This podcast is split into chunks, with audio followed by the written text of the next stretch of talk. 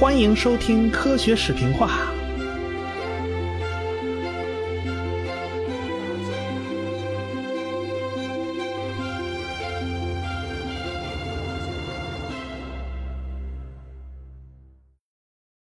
本期节目的录音呢，是在二零一七年的春节大年初一啊。科学视频化，感谢大家长期的关注与支持，在此祝大家阖家欢乐，万事如意。咱们闲言少叙，书归正传呢。达尔文的进化思想啊，并不是从石头缝里蹦出来的，达尔文的祖父就已经有了进化的思想。有人说。拉马克的进化论版本呢，那就是抄了达尔文祖父的思想。不过，达尔文的祖父并没有多少确实可靠的证据啊，他没有说到野外去考察，他只是在家里蹲着闷头想想出来的。达尔文的祖父是当世之名医，那是一个著名的医生，而且是位发明家啊，发明了好多东西，还能写诗。他在自己的一首长诗里面就写到过有关进化的思想，但是你要非往前追呢，这进化的思想你要一一直盯着蛛丝马迹往前追，那能一直追到古希腊苏格拉底那儿，所以这种追呢，好像意义也不是太大。当时的英国呢是世界第一强国，日不落帝国，整个国家呢蒸蒸日上，颇有世界霸主的那种派头。而且英国在到处扩张，全世界都有很多很多殖民地，要不怎么叫日不落帝国呢？什么自由竞争啊，优胜劣汰呀，弱肉强食啊，那是一天到晚都在发生的事儿，大家其实一点都不陌生。哎，这达尔文处在这个社会环境中，他也是深刻的能够了解这些事情的。而且达尔文在环球航行之中啊。在途中也见到了不少自然界发生的这种动物之间弱肉强食的这种情况，给他印象特别深的呢，是一种寄生的蜂类啊，它把卵呢就产在了毛毛虫的体内啊，这好多种毛毛虫都能被它寄生，等着这个产进去这个卵孵出来了，这寄生的这个幼蜂呢长大了，它从人体内钻出来，人家毛毛虫可就死了嘛。这当然是非常非常残忍的事儿啊！自己的幼虫寄生在别的动物的幼虫体内，所以达尔文就觉得，要是上帝是那么善良、那么仁慈的话，他为什么要设计出这么一种邪恶的物种呢？而且，不仅仅是蜂类这么干呢，你想想那冬虫夏草是怎么来的呀？那不光是这种虫子类的呀，啊，也不光是真菌类的呀，比如说杜鹃。这种鸟，它也是这么干的，下蛋呢，它下到别的鸟窝里啊，人家别的鸟呢，它不认识啊，反正把它那蛋当着就一块孵了，孵出来以后呢，它一般这个杜鹃的那个蛋呢，先孵出来，它比别的蛋先孵出来，然后它一钻出来，它就开始左拱右拱的把其他蛋全推出去了，啊，所以你看这杜鹃还是挺缺德的。那上帝为什么就设计出来这么一种缺德的物种呢？对不对？哎，因此达尔文呢，他很了解这些，所以他在南美航行途中啊，他就不信圣经上说的那些话了。而且达尔文后来还受到了马尔萨斯人口论的影响。哎，我们以前曾经提到过人口论，达尔文呢从那儿知道了一个，还还有这么个竞争关系啊，人与人之间原来是有竞争关系的。这个概念它又加深了一层，而且当时古典经济学那时候也很流行啊，比如说啊，这个苏格兰的亚当·斯密就提到过自由竞争推动社会进步的思想。哎，那你你说这个思想能对达尔文没有没有触动、没有启发吗？那当然肯定是会有影响的嘛。这就是当时达尔文所处的那个时代对达尔文产生的影响。不光是这种社会科学啊，给他产生影响，自然科学方面当然会对达尔文也产生非常大的影响啊，特别是物理学和天文学方面的巨大成就，比如说海王星发现，那就是牛顿定律的伟大胜利啊！这太阳系的第八颗行星居然不是被望远镜看到的，而是两位天才的天文学家笔尖底下给算出来的。哎呀，这当时整个社会都引起了轰动啊！所以物理学的思维开始方式啊，也开始就向别的学科开始蔓延了。你看，人家物理学搞得多精确啊！啊，人家牛顿真是天才，算的那么准。别的学科要是借鉴物理学的这种思维方式，是不是也可以变得很靠谱呢？啊，你看物理学啊、数学啊，不都是这样吗？你看欧几里得的几何学，就是借助几条公设，只有那么几条，然后就用逻辑推演建立起这么庞大一个几何系统。物理学家差不多也是这么干的。那么生物学，哎，能不能这么干？要不说达尔文跟别人就是不一样呢。我们人类总结自然规律啊。无外乎有两个办法，一个叫归纳法，一个叫演绎法。归纳法呢，毫无疑问就是对过去的经验的总结和提炼嘛。具体到生物学上啊，这种龙生龙，凤生凤，老鼠的儿子会打洞啊，这就典型的归纳法，这是长期的观察归纳出来的。还有一种方法呢，叫演绎法。所谓演绎法，说白了就是逻辑推理。一般来讲啊。公设公理这种不证自明的玩意儿，哎，就是归纳出来的。欧几里得几何学的公设就是归纳出来的。其他那些什么定理啊、定律啊，哎，这都是在公理的基础之上推演出来的。哎，它就是这么个关系。那么达尔文就开始借鉴这套思想，建立自己的系统。他成功的运用了归纳法和演绎法。首先用归纳法总结了三个事实，然后推导出了两个法则。哎，我们看啊，第一个事实，也就第一个归纳，自然界的物种具有高度繁衍的趋势啊，生孩子越生越多，这是个基本趋势。归纳二，实际上各个物种的个体总数基本保持稳定。哎，各个物种的数量没有什么大起大落的，哎，不，它是基本上是保持稳定的。这两条实际上是矛盾的呀，看上去是矛盾的呀。那么他就推出了第一个推理，第一个演绎啊，生物界必定存在一种大量使生物死亡的方式，这种方式应该就是生存斗争。哎。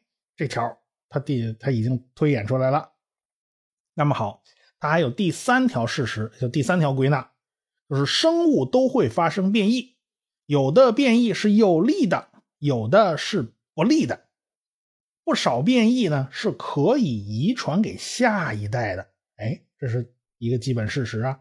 那么得出的最后得出的一个总的推演，基于上面几条。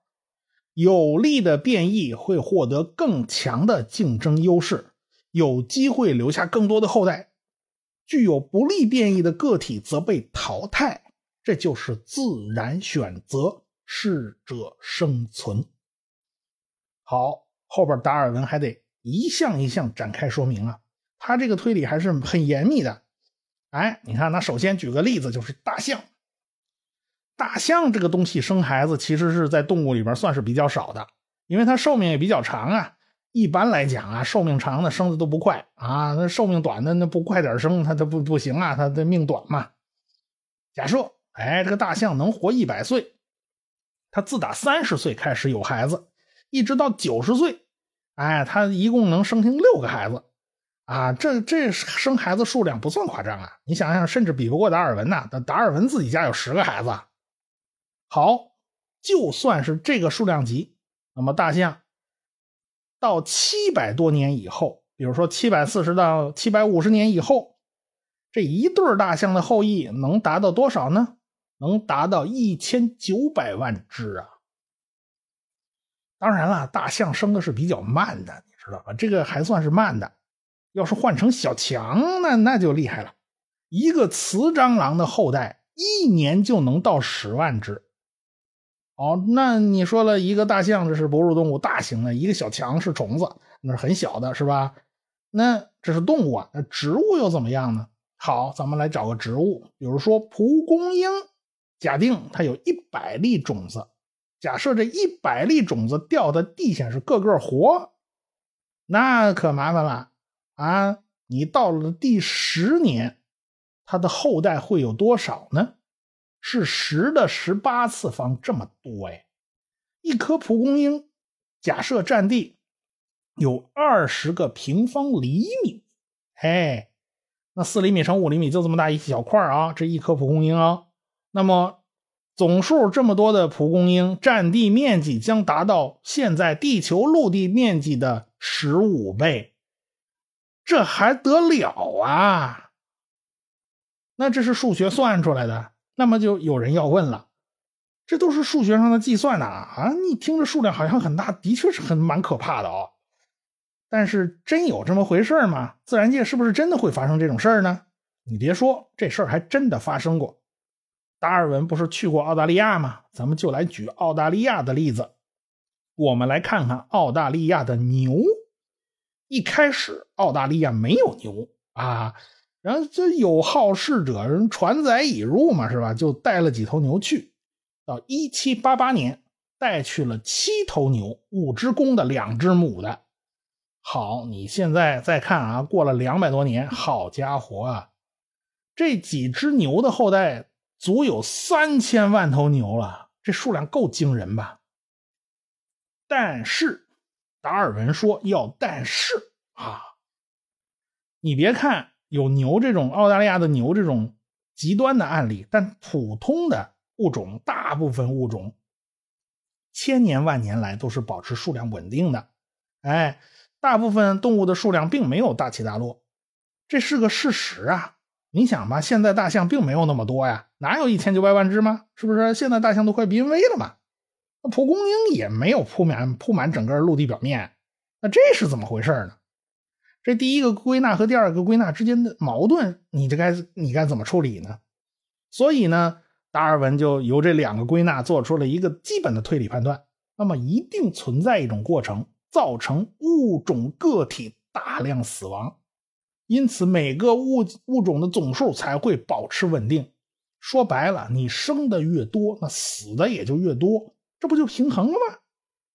关键是。这些个个体到底怎么死的呢？达尔文认为啊，这就是弱肉强食的生存斗争导致的。当然啦，达尔文用的这个“生存斗争”这个词儿啊，大家可以做更加宽泛的理解，既有生物和环境的斗争，比如说什么气温呐、光线啦、大气啦、土壤啊等等等等自然因素，也有生物与生物之间的斗争。你大灰狼和小白兔之间嘛，这种物种间的竞争啊，当然啦，达尔文当时啊，他认为真正最激烈的物种竞争不是在哎物种之间，而是发生在物种之内的竞争，同种竞争，俗称叫窝里斗。以前呢，听到个笑话段子啊，说两个男人正在穿过丛林，突然。一只老虎出现在远方，向他们冲来。当中有一个人从包里拿出一双跑鞋穿上，另外一个就很惊奇的看着他说：“你以为穿上跑鞋就可以跑得比老虎还快吗？”他的朋友回答：“我不用跑得比老虎快，我只要跑得比你快就行了。”你以为是人类在跟老虎竞争吗？不是的，他们是在跟自己的同伴在竞争啊。当然了，你要说种内斗争是不是最激烈的，这可就两说着呢。毕竟生物学界不像物理学界研究的对象那么单纯，这生物界的事儿那就太复杂太复杂了。生物间的互动关系啊，简直是复杂的难以描述。达尔文第三个归纳呢，就是变异问题了啊，就是物种之间是有变异了。那当然了。以前听侯宝林先生相声就说过呀，要是全国人民都长一模样，那那照相馆他就没饭吃了。啥是一个人拍一套照片啊，印上一大堆，然后大家分分不就全 OK 了吗？是不是？你你放现在也对啊，要是全长一模样，放到现在网络时代，那美图秀秀之类的 APP 肯定就不会诞生了，是不是啊？所以呢，自然界的丰富多彩呀。多亏了大家长得都不是一个模样，对不对？那这不是一个模样是怎么来的嘛？对吧？那肯定啊，它是有变异的呀。那这些变异能不能传给子孙后代呢？拉马克不是讲过用进废退啊？那麻烦就来了，这老爹锻炼身体练出一身腱子肉，可儿子很瘦，你这这老爹这一身腱子肉怎么就传不给儿子呢？对不对？啊，他传不过去，这不是银行转账那么方便，是不是？到了儿子那代，你锻炼的再好的身体全都清零了呀。那只有一代一代的这个变异能够积累起来，哎，才会产生巨大的差异呀。那这个微小的变异是怎么传给下一代的呢？达尔文他在这个问题上他没解释，他没说。他那时候呢也不太可能知道到底是怎么回事但是这并不妨碍他推导出了第二个结论，第二个推论，也就是达尔文进化论的核心——自然选择学说。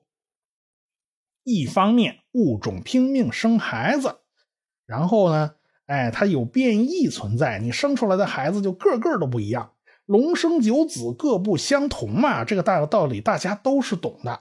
哎，那谁生存得下来，谁生存不下来呢？你不是种内竞争那么激烈吗？那就靠自然选择了嘛，对不对？一切都有一个比较漂亮的解释了。你想啊，哎，大自然就在不断筛选那种合适的物种留下，长此以往就出现各种各样的物种。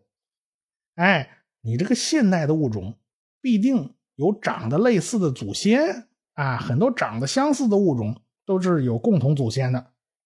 你想啊，达尔文这么多年来啊，到处搞鸡搞鸭的，还自己还养鸽子种兰花的，还向各路育种专家去讨教经验。育种专家们都很厉害啊，是吧？那他能培养出各种各样的动物。那宠物狗那长相各异的就好几百种啊。可是达尔文当时他要解决的一个问题就是，大自然里面有没有育种专家呀？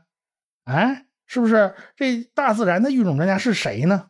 现在看来，这这个自然选择就起到了这个育种专家筛选、淘汰、挑选的这么一个作用。达尔文伟大之处就在于此，他整个论证过程非常漂亮的运用了归纳法和演绎法来建立自己的生物学理论体系，这是前人都没有做过的事儿，而且过去发现的。很多现象都可以一一得到解释，比如说挖掘出来的古生物化石跟现代生物长得很类似啊，你说猛犸象跟大象长得它就很像，对吧？那当然了，它本来就有亲戚关系嘛，是不是？他们有共同祖先嘛，是不是？长得类似那一点都不奇怪了。那加拉帕戈斯群岛上那些个物种，为什么每个岛长得都有区别，都不一样呢？因为达尔文当时他仔细观察过那个海水的流动。哎，这个岛跟岛之间的海流还是非常非常汹涌的，所以你想游水过去啊，那恐怕你游不过去啊。你鸟飞过去恐怕也够呛，哎，它都不那么近。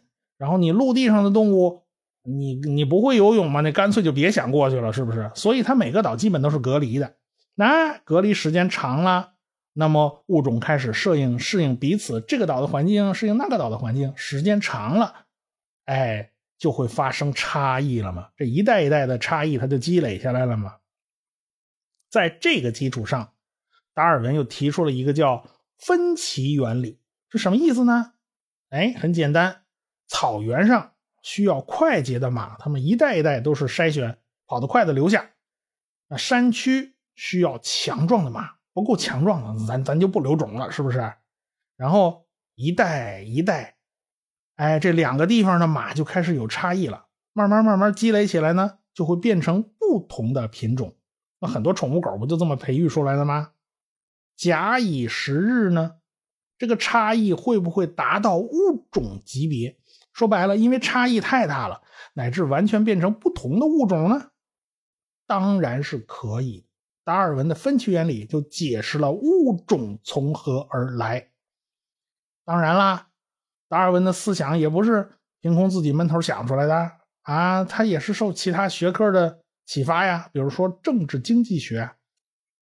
当时已经开始大规模的社会化大生产啊，大工业生产啊，社会化大生产、大工业生产就开始要求分工越来越细化，而且普遍发现啊，越是细化效率越高。其实也好想象嘛，分工使得各行各业就更加专注于自己的这个科目，当然会显得更加熟练和专业嘛，对不对？它就会有竞争优势啊。哎，这个给达尔文就很大的启发哎。那根据分歧原理啊，那么是不是物种逐渐逐渐啊，它就会一个物种会分叉啊，分成好几个物种呢？是不是每个物种哎各有各的擅长嘛？最简单的那例子就是龙生九子，各个各不相同嘛。每个孩子都有自己的特征特征，哎，是不是？哎，物种慢慢慢慢时间长了就会形成分化呢？既然如此，是不是可以画出一个进化树啊？好多物种其实都是可以排进去的。达尔文就开始画这个雏形啊，他假设有个物种叫 A，然后咵下来啊，生了俩孩子，这这他的后代里边有的啊喜欢喜欢游泳，有的不喜欢，哎，是不是这这分叉了呢？哎，他就一研究啊，好像是可以分出分出一棵树来，这就是所谓的进化树。当然，达尔文这是只只只是想了一个理论模型，他当时没有办法把所有的物种大类啊全给画到一棵进化树里面。那是后人完成的这个工作，他当时画不进去。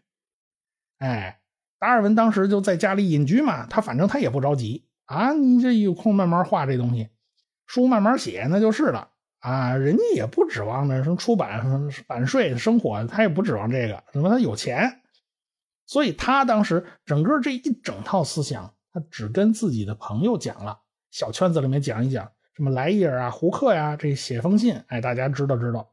有时候这俩还跑到家里来拜访达尔文呢，他们是了解达尔文思想的。达尔文向来不着急，哎，他一来二去拖来拖去，就拖到了1855年。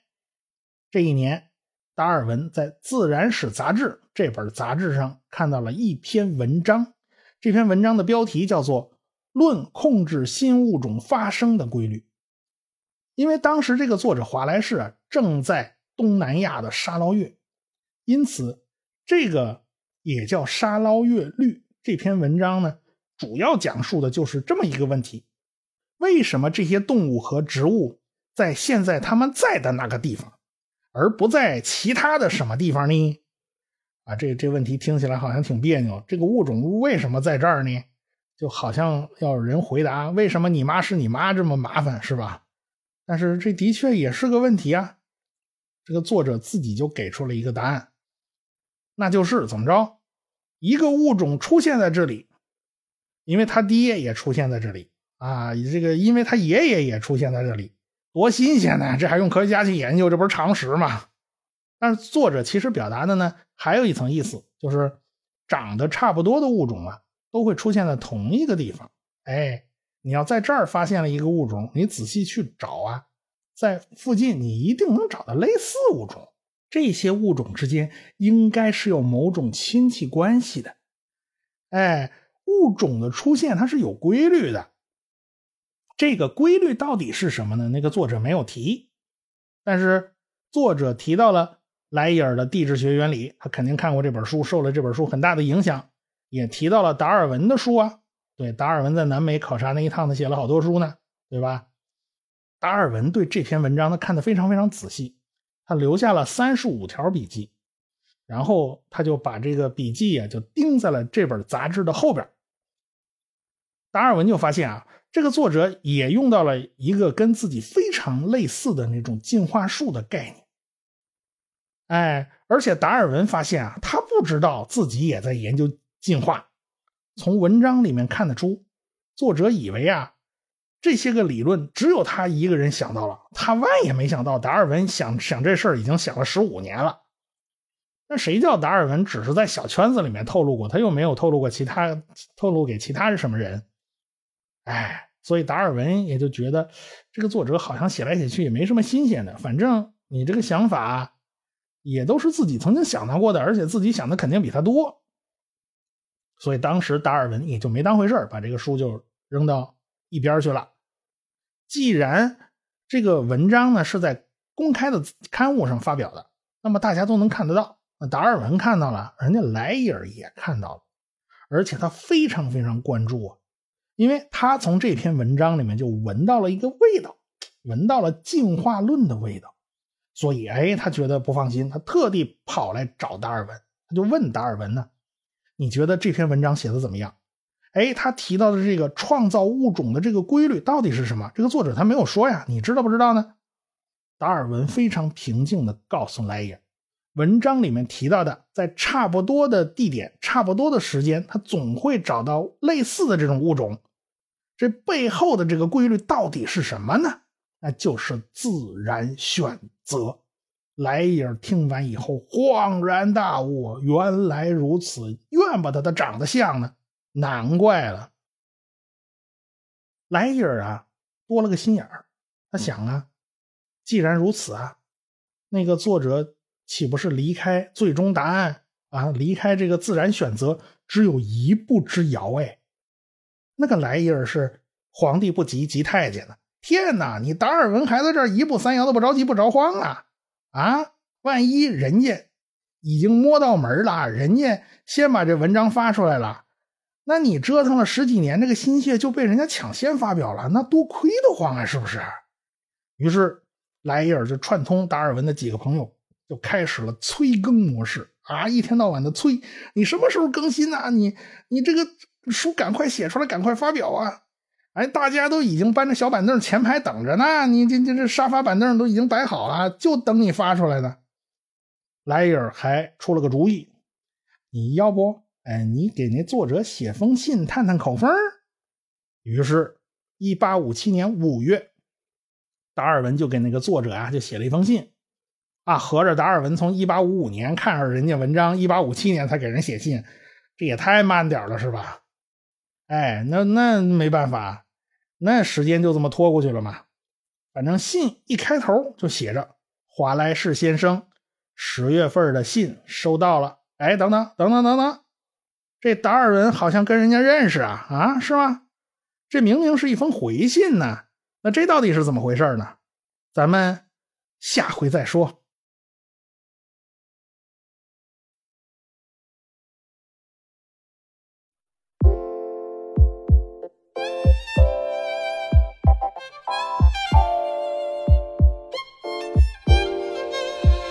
我是旭东，祝科学声音二零一七年的首场线下活动取得成功。那么我也会到现场给你们助阵。大家好，我是田一苗，预祝二零一七年科学声音首次线下活动取得圆满成功，恭喜卓老板。喜马拉雅的听众朋友，我是亚洲通信社社长徐金波，祝福科学声音二零一七年首场线下活动取得成功。Hello，大家好，我是喜马拉雅的主播夏春瑶。那祝科学声音二零一七年首场线下活动取得成功哦。各位朋友，大家好，我是谷歌，在这里我祝二零一七科学声音首场线下活动圆满成功。我在这儿给大家加油助威。我是科幻奥秘时间的主播蚊子嗡嗡，祝科学声音二零一七年首场线下活动取得成功。我是随口说美国的自由军，祝科学声音二零一七年首场线下活动取得成功。我是卓老板，我是吴英明，我是汪杰，我们是科学声音。